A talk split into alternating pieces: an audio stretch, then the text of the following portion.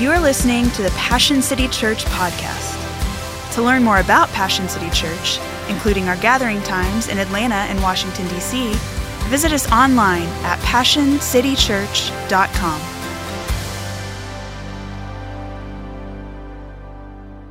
I'm going to preach this message. Um, real simple title, and you can shout me down if you want. You can not shout me down. Don't, don't really care. I'm going to preach it the same way, either way, because I, I believe that there could be something in here that could help you. But if you need a title, it's real simply called This Is Us. This is us. Look at somebody and say, This is us. I don't know if you've ever wondered about what the reputation of Christianity is. Anybody ever think about that? I do. Do you ever wonder what people think you're associated with? Do you ever wonder when it comes to us? And when I say us, by the way, I mean us believers. I believe Jesus spoke directly at it. And I'm going to show you what he said, and then hopefully we can start to look at maybe how we're recognized in our cities, what it means to be attached to Jesus, and what it means to have this kind of relationship where people see you and they associate you with the living God. It's a giant responsibility. And I think we have had a reputation issue in the past when it comes to our faith, and I thank God that that day is changing. Three people have to clap, or I will not move on. I'm from Hillsong Church. We clap at everything. Did, did you bring a Bible? Quickly go to John chapter, I don't remember exactly. You pick it, we'll make it work. And the, the context here is Jesus trying to set some framework for the community that he wants to see. And this is in the middle of some trying times and stuff. And, and Jesus just drops this unbelievable passage that really struck me uh, a couple years ago. And I, I looked at it forever to make sure that's really what it meant. But I want you to hear what Jesus said when it comes to how you should be known, what you should be known for. And he says this My dear friends at Passion City, I have only a brief time to be left with you. And then you're going to search and you're going to long for me. But I tell you what I've told the Jewish leaders you're not going to be able to come where I am. So I give you now a new commandment. Everybody say, new. Love each other just as much as I have loved you. For when you demonstrate the same love I have for you by loving one another, everybody will know that you're my true followers. Now we can read that and kind of just kind of move on, but if you're seeing what I'm seeing right now, Jesus is saying, people will know that you are attached to me not by your car, not by your bank account, not by your followers, not by your popularity, not by your church attendance. If you really want people to go, that person rolls with Jesus, love the people in your row in the church community that you call home, and it will be enough to change the world. This is ridiculous. Says nothing about the world, says nothing about the lost. Jesus is saying there's an inference here that if we live how we are supposed to live, loving people like Jesus has loved us, something will be so ridiculously contagious and explosive about our communities that a world that doesn't want to hear it will not be able to resist it. And they'll walk by like people at a party and go, How do I get in there? We're not even talking about reaching the world. Jesus is saying, Look, if y'all want to be associated with me, love each other as I have loved you. I wonder do people still associate Christianity with love? Just a quick question. If we took a poll tonight at this ridiculous, like giant mall down the road, I've never seen a bigger mall than that one down there, by the way. And we just asked people coming out of there, like, hey, um, what do you think of Christians? What's your overriding sentiment with Christianity? Do you associate them with love? I wonder how many people in Atlanta would just walk by and go, oh, yes, Christians. They are the most loving people I have ever seen in my life. I'm actually not a Christian, but I can't wait till I bump into a Christian because they give money and they're kind and they're so cool to hang out with. Like, love, yes, definitely Christians. How many people have ever heard something like that? I don't think so. I think people know us by our politics and they know us by our views and they know us by our rule book and they know us by our denomination and they know us by our style of music, but I don't think the world knows us by our love. And I am grateful tonight that we have every right in the world to change that narrative. We can't change everything in the world and we can't solve every problem. But guess what we can do, y'all? We can love Jesus more and say, Lord, teach me how to love like you love. And apparently, it is enough to change the world.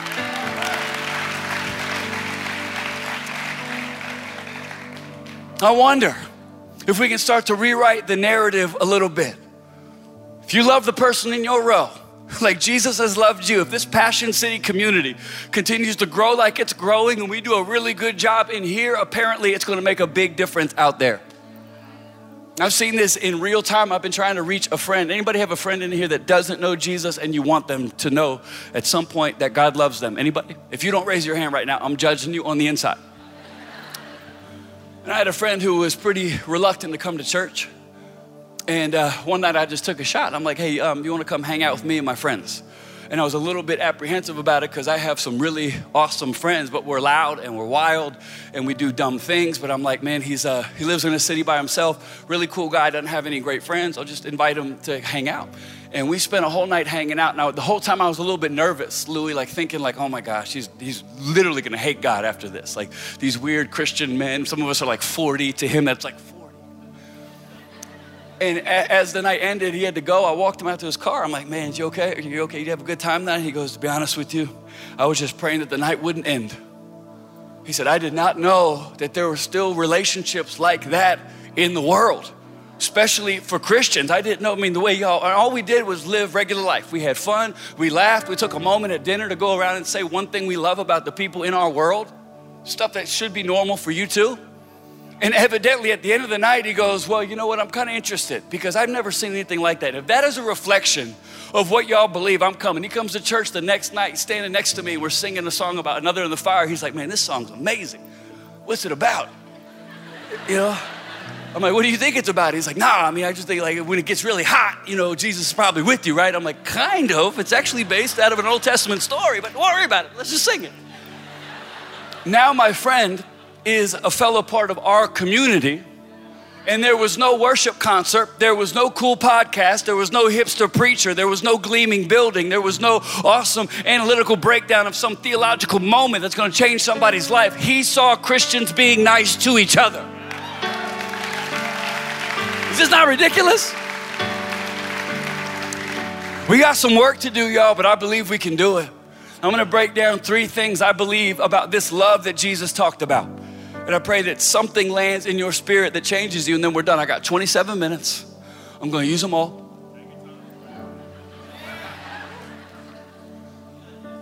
Because I think that if we can get this right, we can change the world. Number one, this love that Jesus was referring to, this love is defined.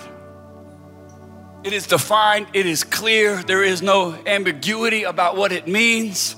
I live in New York where you have to define every word because everybody uses their own definitions for things. And I love the fact that Jesus goes to this great length to say, A new command I give you.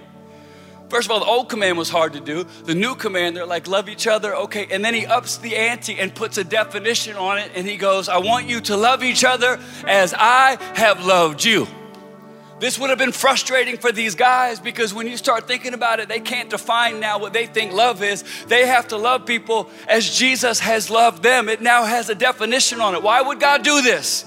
Because He knows we should not be responsible for defining words like love. If you were in charge of the definition, you already know who you would love and who you would hate. You don't get my love. You definitely don't get my love. I already know in my mind who I would definitely not give that definition to, but Jesus knew this. So he said, Here's what I'm going to do for now until the end of time. If you ever want to know what love looks like, it looks like me. So if you ever get confused about what a loving Christian should do, you don't have to go to your pastor. You don't have to get to the podcast. You need to go back to your Bible and say, Does it look like Jesus? Does it talk like Jesus? Does it walk like Jesus? Does it move like Jesus? Does it sound like Jesus? He is love.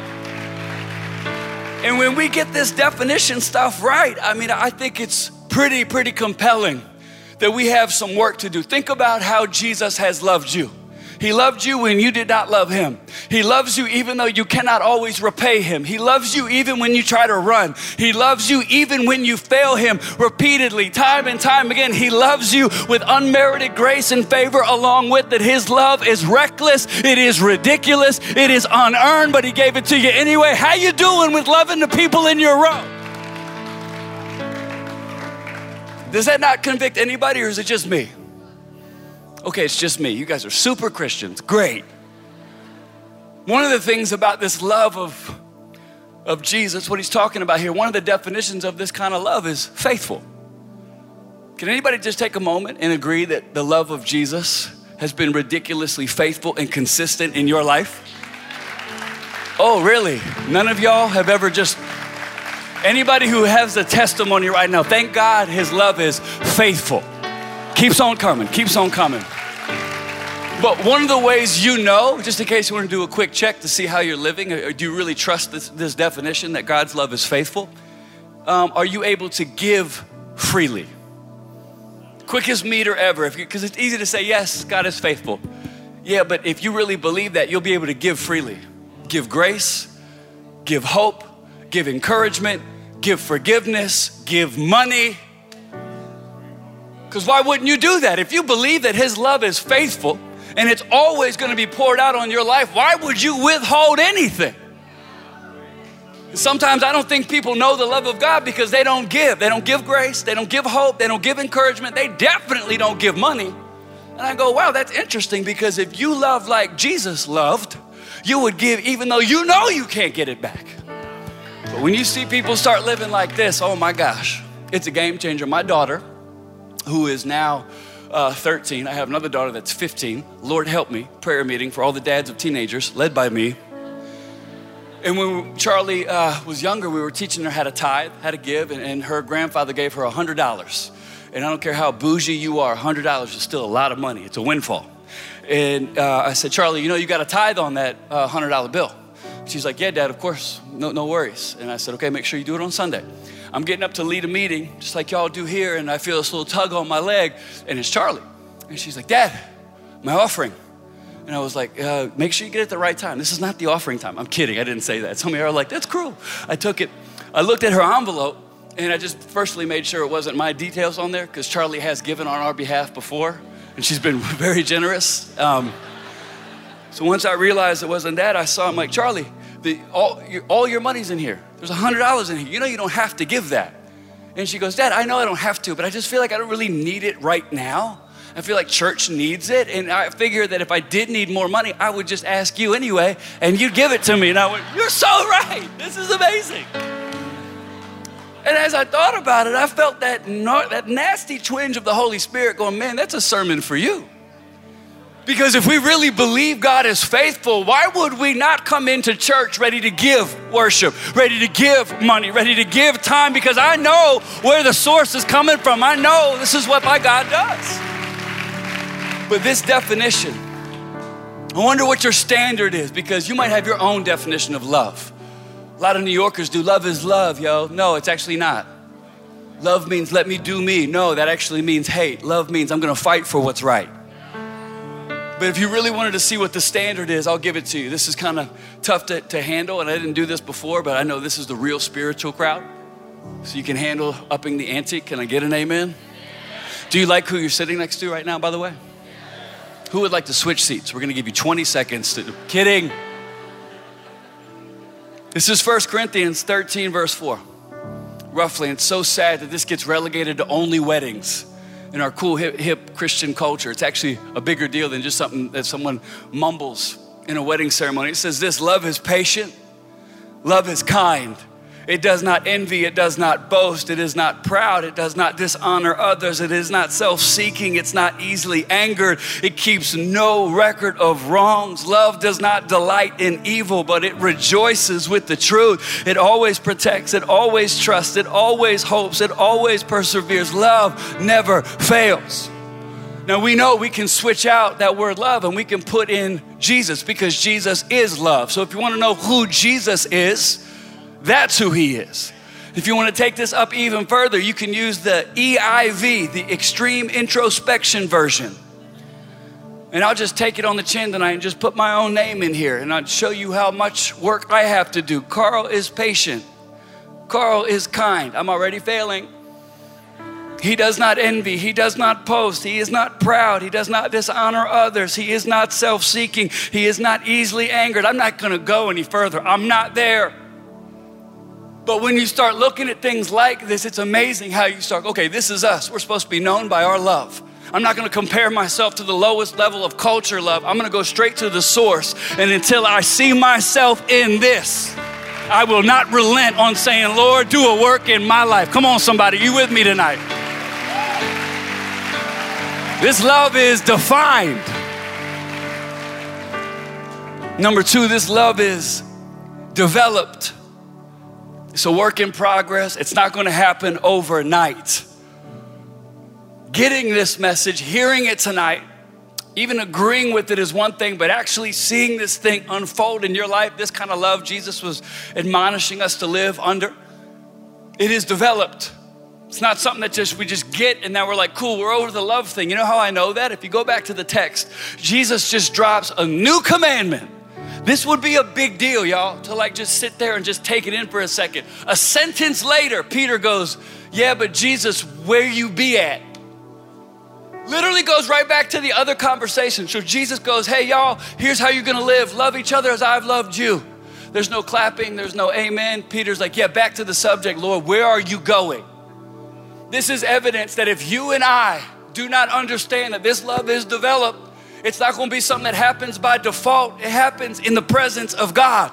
And maybe Jesus knew that the only way you can cultivate this kind of love is by being around the author of love. You cannot be a Christian that loves God and not actually hang out with Jesus. You cannot be a Christian that loves people and not actually get time with the creator of the love you are trying to produce in your own life. You need to get with the Savior.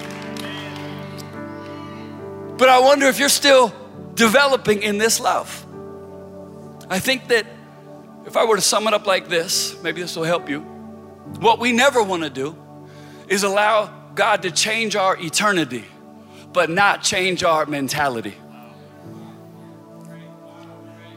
Eternity, great, I got saved, I'm going to heaven. But here on this earth, nothing continues to develop, nothing continues to get better.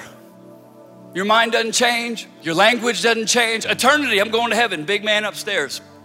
But here on earth, still racist, still bitter, still nasty, still rude. We can't figure out why we're not drawing people into our churches when no one even wants to be around you in your own house. Because we've stopped developing in love. In fact, I mean, remember when people, you know, sometimes first get saved, how on fire they are, how infectious they are, but somehow rather than develop this way, Christianity has this weird vibe where sometimes the longer people walk with Jesus, the more nasty they get and they say things like, I'm gonna go spend time with God. And they come out even more bitter. And I'm like, I don't know who is in your prayer closet, but it ain't the living God. Because it is impossible to get on your knees and say, Lord, search my heart. Thank you for saving my life. Thank you for giving me grace. Thank you for pulling me out of that miry clay and putting me on some solid ground that I did not deserve and come out and look at people and withhold. I want to be the type of person that my view of how I'm gonna love people, it's getting better. It's getting bigger. People I used to hate, I love them now. People that used to get, be repulsive to me, I actually go after them now. People that I used to write off now because of the love of Jesus, because of what's happening in my church community, it's overflowing into my life outside of there. Man, it's developing something incredible in my life. What about you? Do you love people more today than you ever have? You come into church looking for people who need to be loved because you realize how much love God has poured out in your life. Is this resonating with anybody? You guys are the most intense listeners I have ever seen. Must be the Georgia in you. I'm used to the ADD Manhattan crowd. People are talking, throwing stuff, smoking. It's a mess. Here's a challenging point. Can you write this down? Developing this love, it requires constant maintenance and constant diligence. You're gonna have to leave here today and consciously make a decision every day to say, Lord, I've got to get better at loving people today. Have you ever like realized by four o'clock that you're a Christian? Oh, it happens to me all the time. Like I will go half the day and, and I'm like, oh my gosh, I forgot that I actually have signed up for a different life than I've been living all day. Your default, your default is not to develop into love just by waking up. Your sinful human nature is still active, and what you have to do every day is say, Lord, get this right in my life. Here I am, Lord. Today is not just another day. Today is not just another Monday. Today is not just another Tuesday. Today is the day where you're going to use me as an agent of your love. My eyes are open. My heart is full. I am ready for you to do whatever you need to do because trust me, you do not want to get developed out of embarrassment, and that's how much God loves you. That will happen. I've had one too many of those experiences, and I'm not nearly as spiritual as Louie. But as you were telling that story about this girl who gave you a beautiful love offering on the plane, I remember one day I was catching like a 6 a.m. flight. In full disclosure, I don't believe that the Holy Spirit moves until there's double digits on any clock anyway. But it was like a 6 a.m. flight, super tired, headed home to see my family. Hadn't seen them in a while, been doing a lot of stuff, and I was tired. I remember getting to that plane. I was like, I cannot wait to not care about anybody. That was literally my thought. I cannot wait. I'm not talking to anybody. I've got a hoodie on. I've got like triple, like extra large headphones on just to give that universal sign that I'm not talking to you. And I remember I'm sitting there, and through my earphones, I can hear this lady coughing as we're boarding the plane. I'm just looking, I'm like, man, I pity the fool has to sit next to this human being. I mean, there should be a rule. If you cough more than 10 times while you're boarding, you shouldn't be able to fly. Like I have all this stuff going through my head. Haven't prayed, hadn't read my Bible. My default, again, is not going to go towards the love of God. And I get on the plane, and as I see this boarding happening, I see you know, this, I can hear the coughing lady. And I'm like, oh my gosh, I cannot wait to see who gets to sit right next to the coughing lady. It wasn't the type of coughing you could just hear, you could feel it. You know, some people cough, you could feel it get on you. And coughing's getting closer and closer and closer until it lands directly there. She said, Hi, that's my seat. I'm like, You gotta be kidding me. She sits down and we take off. No, she probably coughed every four seconds. Maybe a big break, maybe a minute, then more coughing. And as we take off, I finally I said, How you doing, ma'am? Can I get you a lozenge or something? You know, because of the coughing. And she looks at me and she goes, I'm so sorry. She's like, I'm headed to um, this place to get some, some further testing. I've got lung cancer. And uh, pulls out her x rays.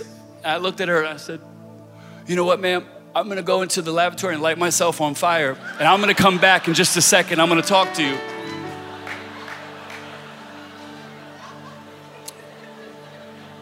I remember sitting back down. We talked the entire way, talked about healing.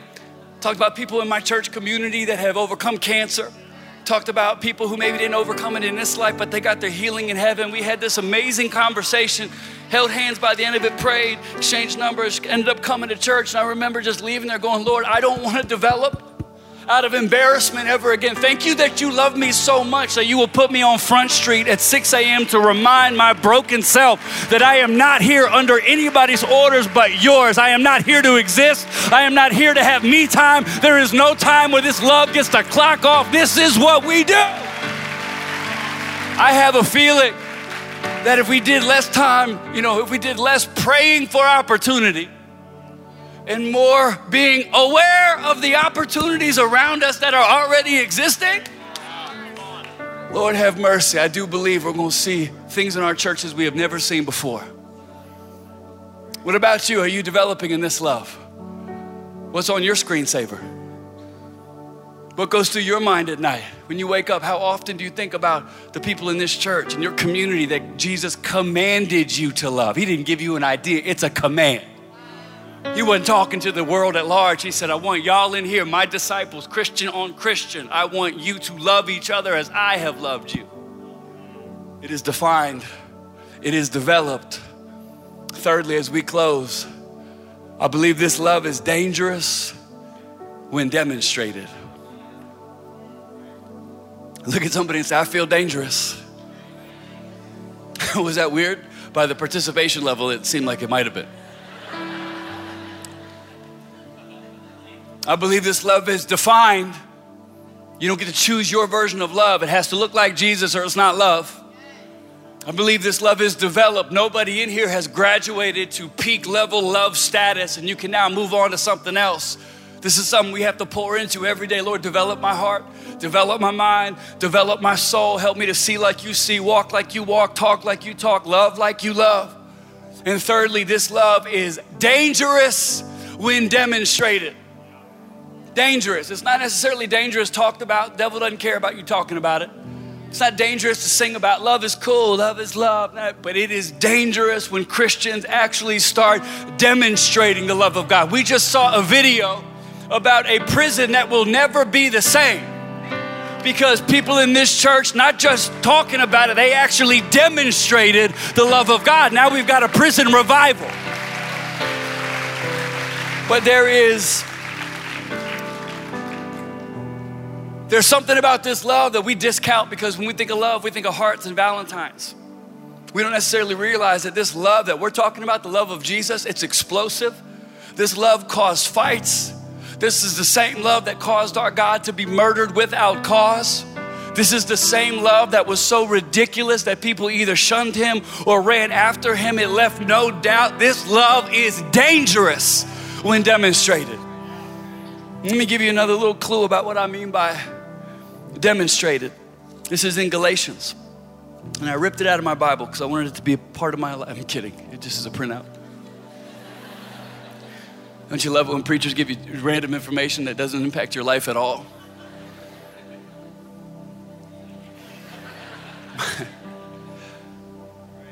my beloved friends, if you see a believer who is overtaken with a fault, again, this is in house, it's in the world. This is if you see a believer who's overtaken with a fault, may the one who overflows with the Spirit, that means you have excess good stuff in you, seek to restore him. Win him over with gentle words, which will open up his heart to you and will keep you from exalting yourself over him. Love empowers us to fulfill the law of the anointed one as we carry each other's troubles. This is ridiculous, y'all.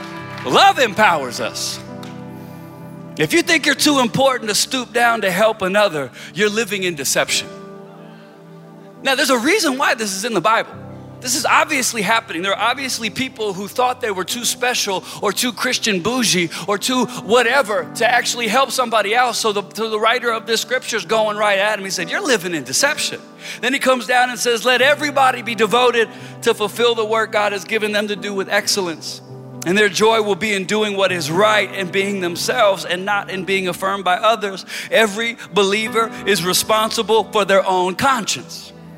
Now, why am I breaking this out for you tonight? Because Christianity typically leans one of two ways with this scripture.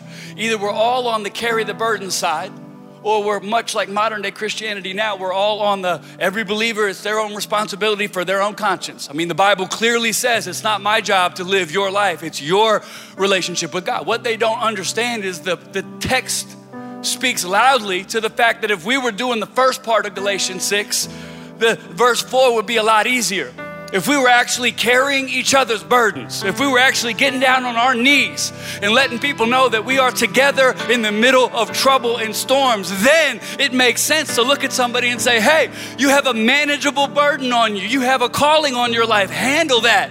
But the inference is that as Christians, we got to be helping each other out. Can you imagine what our world would do if they saw us living this life right here? Christians who actually care about each other beyond the surfacey level. Like you cry, I cry. Nan's hurting, we're all hurting. You had somebody go to prison, we're all gonna wait until they get out and send them stuff every week. You had somebody graduate, we have somebody graduate. You got somebody hurting, I got somebody hurt. Can you imagine if the world looked at Christians, and they're like, what? Y'all really care about each other. But we have resorted to modern day church which is our idea of carrying each other's burdens is seeing people in church being like, hey, how you doing? You doing good? And that person says, yeah, I'm doing great. God is good. We're all good. Everything's good. God is up. We're up. We're headed that way. God. Church platitudes. So nobody even knows anybody's burdens, let alone carry them. And then if somebody actually does get a little bit transparent, hey, you doing today? Someone's, I'm actually not doing great. Oh, cool. Hey, thoughts and prayers coming your way all week. And vibes. Thoughts, prayers, and vibes. Sending them to you, all right? We got to get to worship. Thoughts, prayers, and vibes your way. Thoughts, prayers, and vibes. You know what's better than thoughts, prayers, and vibes? Thoughts, prayers, vibes, and money, and food, and telling somebody, oh, you're in the hospital, thoughts, prayers, and what room? Because I'm gonna come in. And if I can't get in there, I'm gonna stand outside and I'm gonna wave my phone so you know that your church is with you while you're in there. Where have we gotten to in the modern day church where the early church was built on need? We got American Christians that will leave their church because of need. Oh, here comes Pastor Louie again asking for stuff. Oh, my bad. I thought this was a church where you use what you have and you use what you have, and we got a need up here, we got a need up here. What? How many needs can we cover in this Passion City community because we're working together? My bad. I thought need was the essence of our faith. But be careful. Because if you hear me tonight and you go, okay, I get this, I got to carry burdens for people. Because evidently that's the will of God and it helps not just them, but it helps me. Be careful because it is dangerous. It's gonna be dangerous for your religious paradigm because you're gonna see people in a new way that you previously used to judge. It's amazing how proximity breeds passion. Distance creates distortion. So if you don't know somebody, you can judge them, but the closer you get, the more you understand. It is dangerous to your wallet because sometimes carrying somebody else's burdens mean you pay for them, they can't pay you back. It means you send a car out to deep rural Georgia and they get picked up and they come to church and the person never even mentions it to you. It's gonna cost you money. Might even cost you your reputation because when you carry other people's burdens, other people who've never done it will judge the way you're doing it because it's easier to judge you doing it than it is to look in the mirror and realize you're not. So suddenly, all of a sudden, carrying these burdens, wow, it became dangerous. But guess what, y'all? I didn't sign up for a safe, clean, corporately acceptable Christianity. God didn't save me for that. He didn't build this church for that, for us to just say, look how clean our lives are. This white t shirt sometimes is the goal of Christianity. How clean can I get? Yeah, we're supposed to be clean in our spirit, living holy, righteous, yes. But if we're really doing that, we're gonna look a lot like our Savior did, who was laying in dirt with lepers, hanging out at the smoke pit. Some of y'all get that later. Hanging out with people nobody else would hang out. It's amazing how we can be clean in our spirit, but if we're really doing this right, if you really carry other people's burdens, you're gonna have some tears on you. And you're gonna have some extra things to pray about. And you're gonna have some more stuff, you know, on your mind, but I'm telling you right now, it changes people from the inside out. Let me just show you how real this is. This is like if you have somebody you know in your church and you go, wow, hey, it's my friend. You're, you're, what's that? You're dealing with depression? You're dealing with anxiety? Guess what? I don't struggle with that, but I'm gonna stand with you as long as you do, just so you know that you are not alone you never have to fight another day and feel like nobody's with you. I'm with you. It's my strength to be encouraged. And right now, you need it. So if you get weak, you call me. If you get lonely, you let me know. In church, if you don't want to sit by yourself because you don't want people to know, but you don't know who to sit with, you sit with me. And on lunch, I'm paying. I'm going to get you through this valley. We're in it together. And then they go about your way and you go back into your world on Monday, and people are like, whoa, you're getting all passion cityed out, aren't you? Getting all weird. You look different. In your mind, you're like, I don't feel any different. Like I'm just living my life. And people are like, something's different about you. And you go back into your church and you start carrying more people's burdens. You have a friend who comes out and you say, Wow, I didn't realize it, that your family's going through struggle. Your family's going through pain. I've never known what that's like because both my parents are here. But evidently, you're dealing with some grief. So, guess what?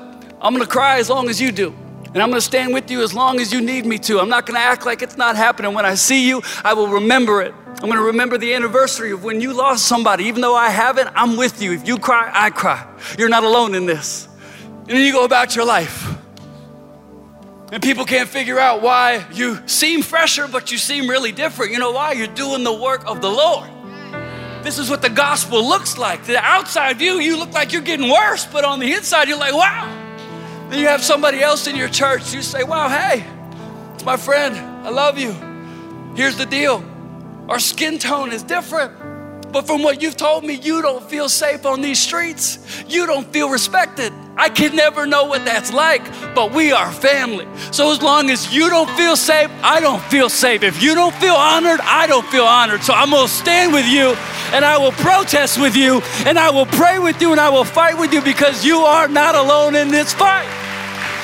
And all of a sudden you've got You've got needs and you've got stuff all over you, and you might be thinking, yeah, but now what do you do? He's the best part of this whole thing. Somebody once said to me, that car just seems too heavy if we carry everybody's burdens. What does God expect? He expects us to carry them to the cross. So if my theology is right, Jesus is saying, carry each other's burdens, knowing we cannot do this on our own. But if we do this correctly, we get to spend a lot of time meeting with the King of Kings because we're carrying burdens. So maybe the best food is on the front lines. Maybe it does mean that the more fight we are in, the more of God's presence we get to receive. Maybe if your spirituality is dry, I'm not going to tell you to go to a conference. I'm going to tell you to go down the road. Find a need to fight for. Find somebody in this church that needs you to lift their weary head, and you will never be that Christian who needs to be inspired because you're doing the work of the Lord. This is us. This is how we live.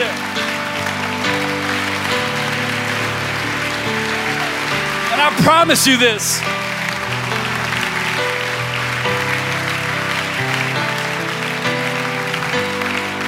We're going to win this, this culture war. We are going to win it. The Bible's already told us that. I don't buy the, the narrative right now that the church is losing. We're going to win. But it's not going to be our slick churches. It's not going to be just our rich Christians. It's going to be this revelation that we go, you know what? Let me never forget, Lord, that you have been carrying me all over you. Heaven forbid I'm the, I'm the guy who forgets that. Help me to wear it well. This is us. This is our prayer that people would know us by our love. If you were encouraged by today's talk, be sure to rate us and hit subscribe on iTunes, Spotify, and wherever you stream your podcasts. To experience other talks, videos, and live gatherings, visit us online at PassionCityChurch.com or download the Passion Movement app. And again, thanks for listening to the Passion City Church podcast.